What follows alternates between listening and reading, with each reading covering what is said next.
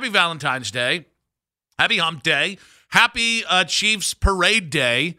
And I, I will say, it, I find it oddly enjoyable to watch other people's championship parades. Not everybody, not like the New York Yankees, but like the Chiefs. It's kind of fun. Yeah, guys completely hammered, uh, running around shirtless in Missouri in, I don't know, 50 degree temperature. It doesn't, I mean, even the cheerleaders are completely covered up, and you got football players just running around half naked. Like, the alcohol's strong with these ones. You don't get annoyed by other teams' celebrations? No, not not every I, team. I find more than like two or three minutes of it is is very annoying. I can see single clips on social media. That's great.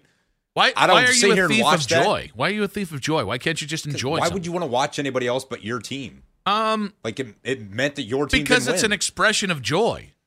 Like, why would you? Okay, in that same way, why would you want to watch the Super Bowl if your team's not in it? Why would you want to watch the World Series if your team's not well, in that's it? That's entertaining. There's not much going on, and besides, like you said, guys just drinking and riding on floats. I mean, in fairness, there was um, Willie Gay running around in in his boxers, drunk off his there- ass. then there was the other 58 minutes of the hour. Uh, no, then they had cheerleaders. That was quite enjoyable. They've had plenty of things here. Like, listen, when the mayor of Kansas City gets on the TV, we agree this sucks. Who is this clown? Why is he uh, the the start of the the parade here or the start of the ceremony? or certain actors that are fake fans. Are you are you calling out Eric Stonestreet? No, I'm not saying anybody in particular. I'm just saying there's people like that. Who? Name them, people. A lot of them. Oh, like you got okay. You know that draws the celebrities out. Whenever a team wins, all of a sudden the celebrity comes out of the woodwork and just like, I've been a fan my whole life. I mean, it's the Chiefs.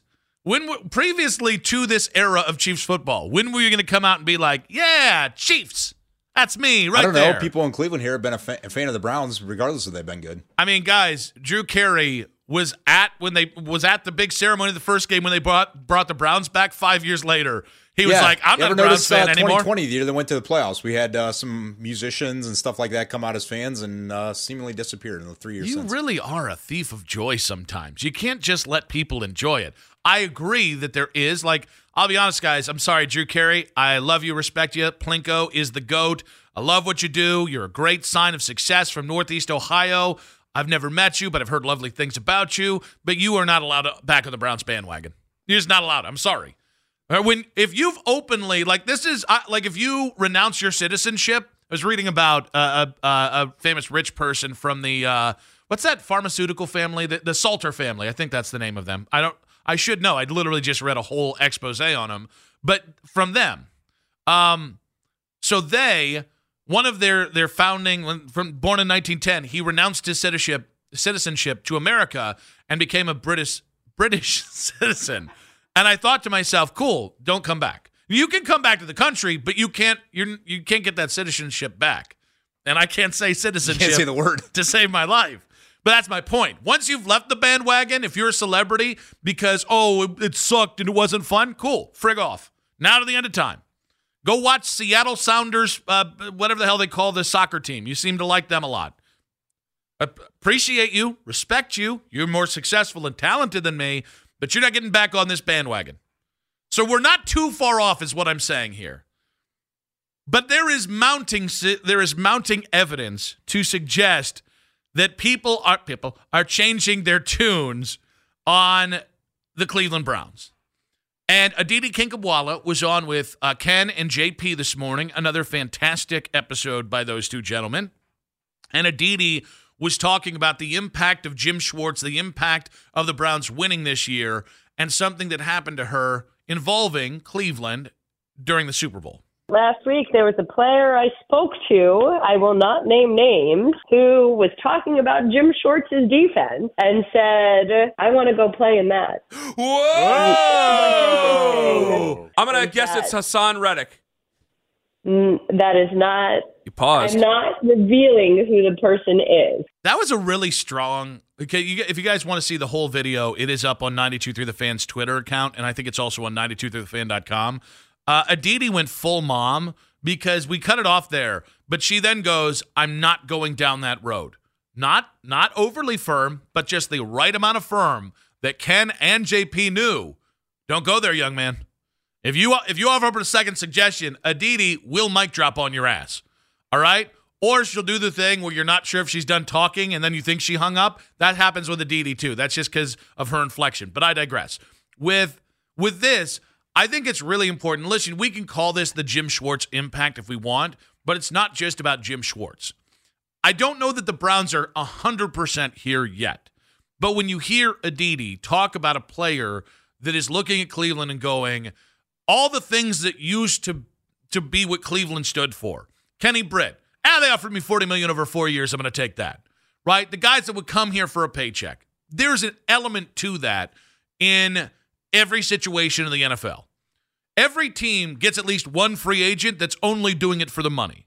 But for Cleveland, for a good strong decade, there were guys, and like Jamie Collins, came here, got a contract extension, and immediately was a dud in the clubhouse. Not a bad guy per se.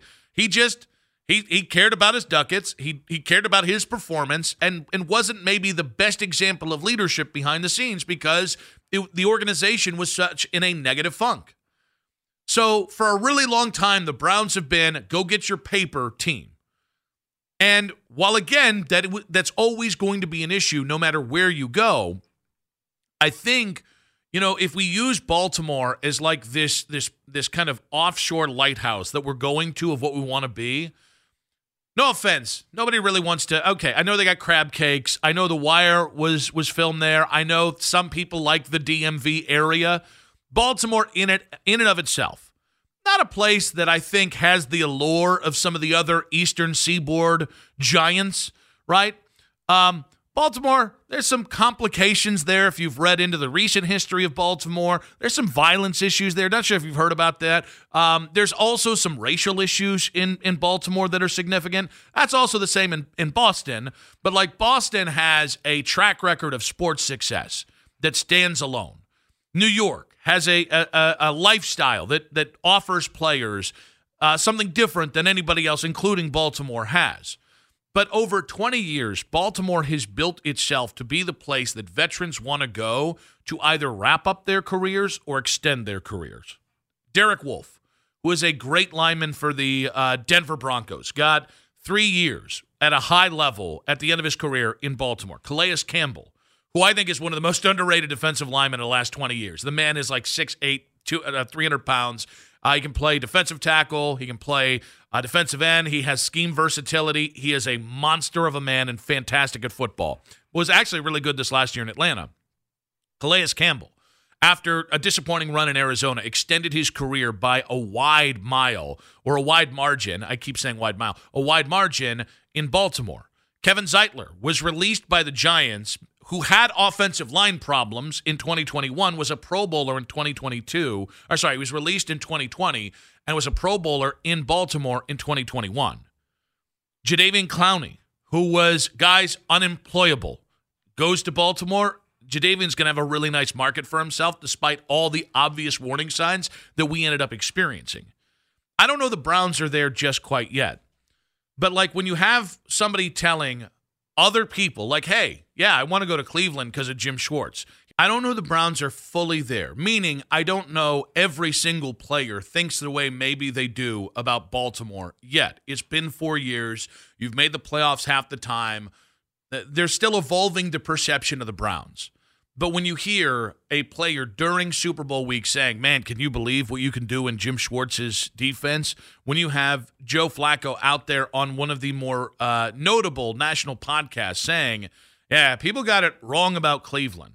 Can we just all take a moment just to realize that even though they're not a top 10 organization perceptionally yet, this is a far cry from where they were five years ago, where they were a paycheck to other people. I think that's just a really cool moment to observe how different people are thinking about the Cleveland Browns this year. And if you kind of take that going forward, because now it's on the Browns not to screw it up.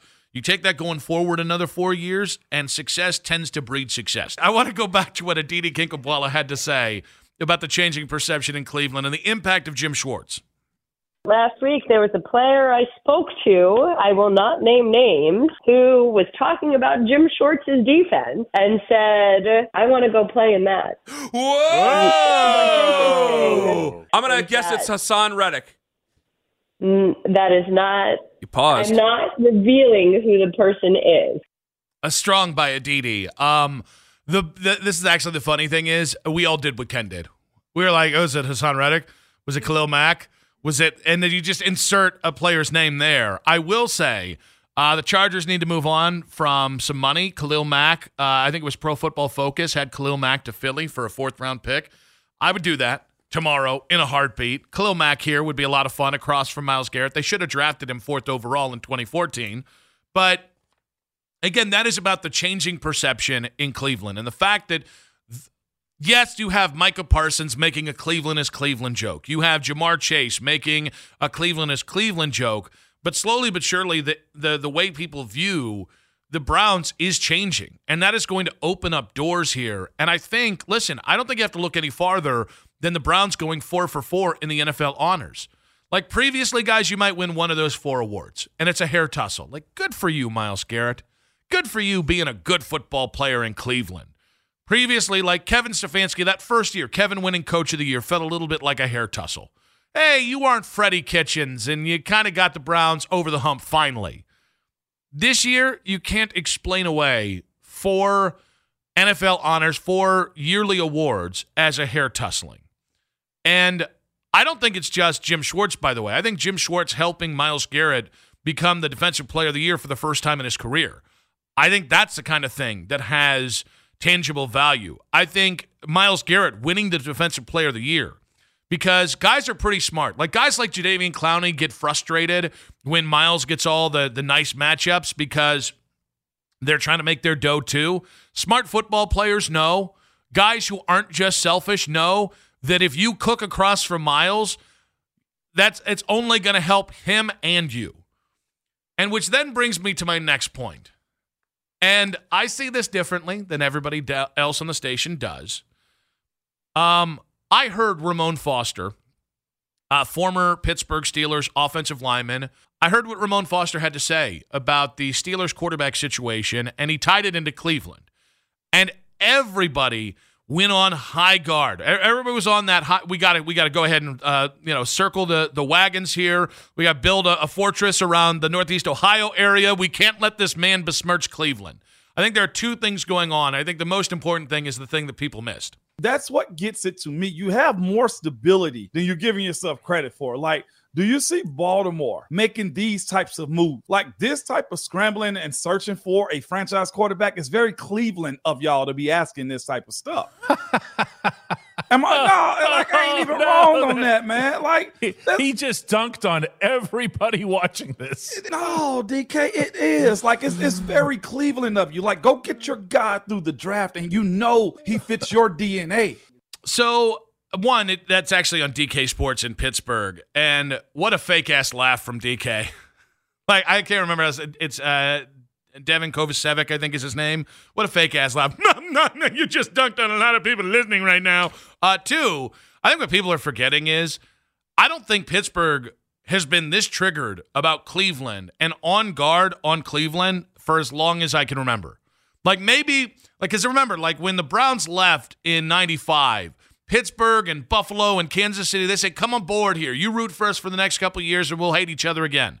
In 99, eh, that was kind of back, but I think Steelers fans were just happy that the Browns were back and they had a chance to resume that rivalry. Then they never resumed that rivalry because the Cleveland Browns were an unserious franchise for 20 damn years. But like, Ramon Foster, one, I do want to get to the actual thing that he's saying, that there actually is something valid to what he's saying. But most importantly, like this is just the latest thing. Like yesterday, I was listening to 93.7 The Fan, and everything was, well, we got to punch at Cleveland to try and make us feel better about ourselves here. Guys, they're doing what we did for the 20 years where they dusted us, right? Where it was like, well, sure, Ben Roethlisberger, but what about those charges? Right? Well, uh, sure. Yeah. Well, you, you, Pittsburgh, but you haven't won a playoff game in five years, right? They're just doing the same thing. To me, the rivalry's back. Like the whole TJ Watt thing, uh, Steelers fans backing up an entitled bratty athlete who was upset that he didn't win Defensive Player of the Year because he allegedly he felt like he was entitled to it. Well, me have most sacks. Me should win that one. Eh, go ahead and lift weights again, TJ. Like I just think the reality is part of this is we are really in the Steelers cage right now. And I think Steelers fans and Steelers media are pretty scared that all of a sudden they're going to be the odd man out. The Browns were the odd man out in this division, and somebody's going to be it. I don't know that it's going to be the same team every year, right? There were a couple. There was a there was a, a fair amount of time, even before it became the AFC North, when it was the the Central. There was a fair amount of time where it was the Bengals that were the odd man out. And then the Browns kind of took up that mantle. And then the Browns and Bengals kind of traded back and forth. And then the then the Bengals started winning a little bit, and then they kind of receded a little bit, and then they got Joe Burrow.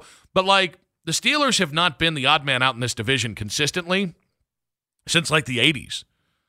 And so you have a generation of people who don't know what it's like to lose at this level. And by the way, they were in the playoffs, but the fear is real. I think some of that is Cleveland finished ahead of you in the standings. All of a sudden, the little brother isn't the little brother anymore. They were better than you. Your fate was the same. It doesn't matter. Because now Pittsburgh's feeling the pressure.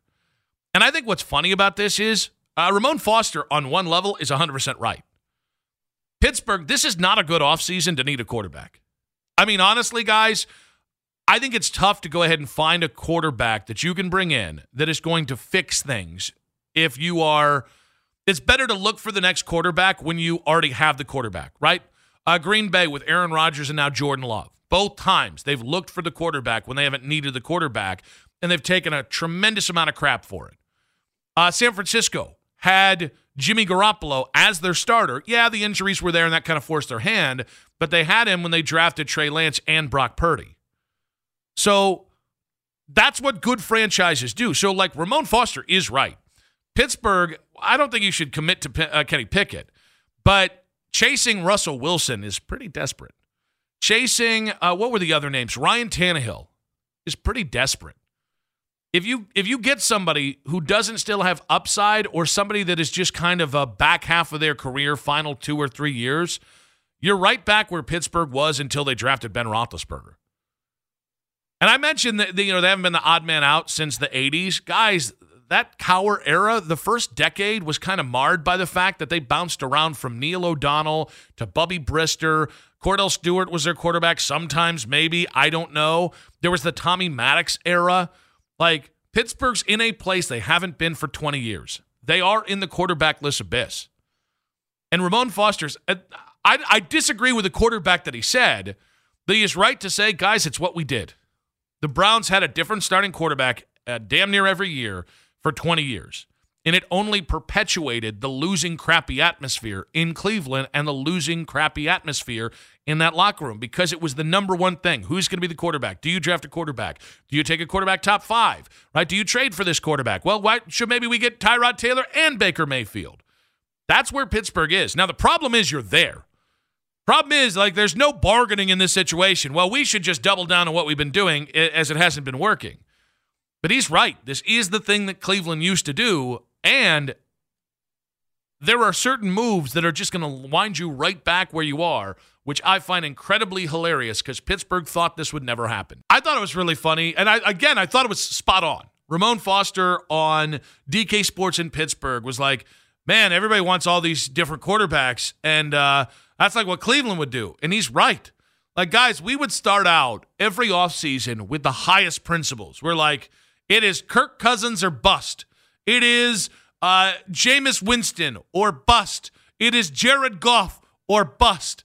And then we get like a couple months into the season, we'd be like, you know, I mean, Tyrod Taylor could be available. I mean, I think that's a, a logical thing, you know. Oh, what about this DeShone Kizer guy?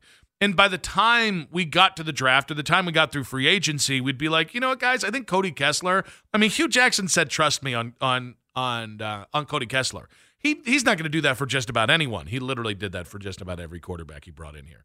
RG three, the world moved beneath his feet. Um, I probably would have seen a doctor immediately if if the world moved beneath your feet watching RG three play. There's a problem with the, with your ecosystem, not what's going on with the quarterback or what you're seeing. But I just think it's I think it's fascinating. Like I think Pittsburgh's in a really rough spot. One, there is no Aaron Rodgers. There is no like I the best guy that could be available is Kirk Cousins, and I don't know he will be. And I think there's been a lot of talk about, oh, it's a great quarterback class. It's the best quarterback class since Joe Burrow. And that might be true, but like I don't know that any of these quarterbacks, I, like, I know tools wise that Caleb Williams can be a special player, but now you have concerns about the person and about why they didn't win this year in, at USC. Like, Drake Maye is a really nice prospect. He's got the, the kind of starting experience you want. He was prolific in a spread offense. He, he's also more of a traditional quarterback. He's mobile, but he's not the most mobile guy in the world. And you'd kind of want to know what that per, that uh, ability to read defense is, whether he can do that or not. I don't know. You know that in that offense at North Carolina. JJ McCarthy is a guy who says uh, uh, everybody talks about his tools. The guy, the guys they won because they ran the ball a lot. Nice, nice player at Michigan, but he kind of just a quarterback. He's kind of just a good player. I don't know he was a truly great player just because he was better than the guys they had before. So, and those are the, the top three guys I'm just thinking of off the top of my head. So even if you trade up and draft for a guy, I don't know that Pittsburgh's going to find themselves in a best spot to land an actual upgrade over Kenny Pickett. It might end up being the best thing they do is take a guy in like the third round and give Kenny Pickett the chance to start or compete to start, bringing a veteran to compete with him, and then hopefully develop that quarterback over time. Hasn't worked with Mason Rudolph or Duck Hodges or uh, Josh Dobbs or Kenny Pickett, but got to kind of keep throwing darts at the dartboard because you don't have a top 10 pick this year to get one of those quarterbacks. That being said, while as my, I and I have had a lot of fun listening to 93.7 The Fan the last two days and listening to the absolute panic about I mean, they've they've done everything. They've mentioned all the names. Uh, Adam Crowley uh, of the morning show. He had an interesting name that I do think you might think right now it doesn't bug you. It would bug you in time. That's a guy that intrigues me, Doran. Like, if he were to hit the free agent market, that price gets driven up and up and up. But I'd at least contact Baker Mayfield and just see what he's looking for. Because I think he would obviously be an upgrade over what the Steelers quarterback situation is right now. I think that if Baker Mayfield did get contacted by the Steelers and the Steelers were really interested, I think he'd be really interested in playing here just because of the fact that he would play the Cleveland Browns twice a year. And I think that that's how Baker Mayfield is wired. That chip on his shoulder that he's always had would be a huge Dorito chip on his shoulder to go in there and play the Browns every single year. Like, if I were him, knowing how Baker Mayfield kind of operates, if he was getting paid the way that he needs to get paid, a team that may be okay and he has some weapons, but I get to play the Browns twice a year, a team that drafted me first overall and gave up on me. Oh my God, I'd be all over. So, so this is the kind of desperate thinking that we had previously gotten to. There, I remember there was a time where we talked about should the Browns trade for Ben Roethlisberger, and I'm talking like 33 year old Ben Roethlisberger. That's before the time when he got arrested when we well, if Pittsburgh wants to move on from him, should we trade for Ben Roethlisberger? So the whole flaw, the the, the flaw in the Death Star is you're going to sign a quarterback because he would be. Uh, I don't know. He'd, he'd want to play his old team twice a year, and he would have a chip on his shoulder. Guys, Baker has a chip on his shoulder. He doesn't need to be in the same division as the Cleveland Browns to have a chip on his shoulder. He had a chip on his shoulder at Texas Tech. He had a chip on his shoulder at Oklahoma as the first pick in the draft, he somehow had a, a chip on his shoulder. I think Baker just has a chip on his shoulder. So the idea that that should make him more attractive to Pittsburgh is honestly a pretty stupid thought. However, I think Browns fans right now would say, ah, let him have him. I don't think it makes sense for Baker to leave Tampa Bay, by the way. I think they should pay him. I think they should stabilize that spot. I think they should start trying to draft and develop for the day where all of a sudden Baker is Ryan Tannehill and he's no longer worth the money that you're paying him. But that's neither here nor there. Baker, get your paper. But I think there's a lot of Browns fans who have taken this approach of, I don't care about Baker. Why are you talking about Baker? Why would anybody talk about Baker? Um, I don't know if you know this. He kind of cast a bit of a shadow as the Browns quarterback. Like he has been, he's the best Brown starting quarterback since Bernie Kosar. Maybe Vinny, because Vinny did have that nice uh, 1994, but he was better in Baltimore and he was better in uh, New York. But, anyways, Baker's the best Brown starting quarterback since Bernie. So he's got the lone playoff win that you've had since 1994. So that matters. They moved on on from him for the right reason. But I think what's funny about this is I think what, what is missing from the Pittsburghian, the Yinzer logic, the Pittsburgher logic, is that it only matters what Baker Mayfield does outside of Cleveland if Deshaun Watson continues to not be able to meet the price tag he was traded for. If if Deshaun can't stay healthy, which is my big concern now, it's not the production. It, the production I think is going to come. I think it was on the come this year before the injury happened twice. But it's so easy to say, I don't care about Baker. I don't care about that quarterback. You're, you'd care about him if he was in your backyard and Pittsburgh was in the playoffs every year and you have to restart your quarterback search in two to three years. And I don't think the Cleveland Browns want any part of Baker Mayfield in Pittsburgh because I think they understand that those two quarterbacks, even though they weren't traded for each other until Deshaun Watson plays 17, 16, a full season, whatever that means, 15, 16, 17 games, and leads you to the promised land. And that's just the playoffs and a playoff win. Until that happens, guys, there is going to be a push and pull of what happens with Baker and what happens with Deshaun. I thought we did a great job of not overreacting and being bitter about Baker's success in Tampa this year. And a lot of that was because the Browns won 11 games and we were in this love fest with Joe Flacco. When Tampa Bay turned it on and took over that division is right when Joe Flacco kind of turned it on and the Browns took over a playoff spot in the fifth seed in the uh, AFC. But I think if you're saying to yourself, I don't care if Baker goes to Pittsburgh, I do sense a little bit of denial there.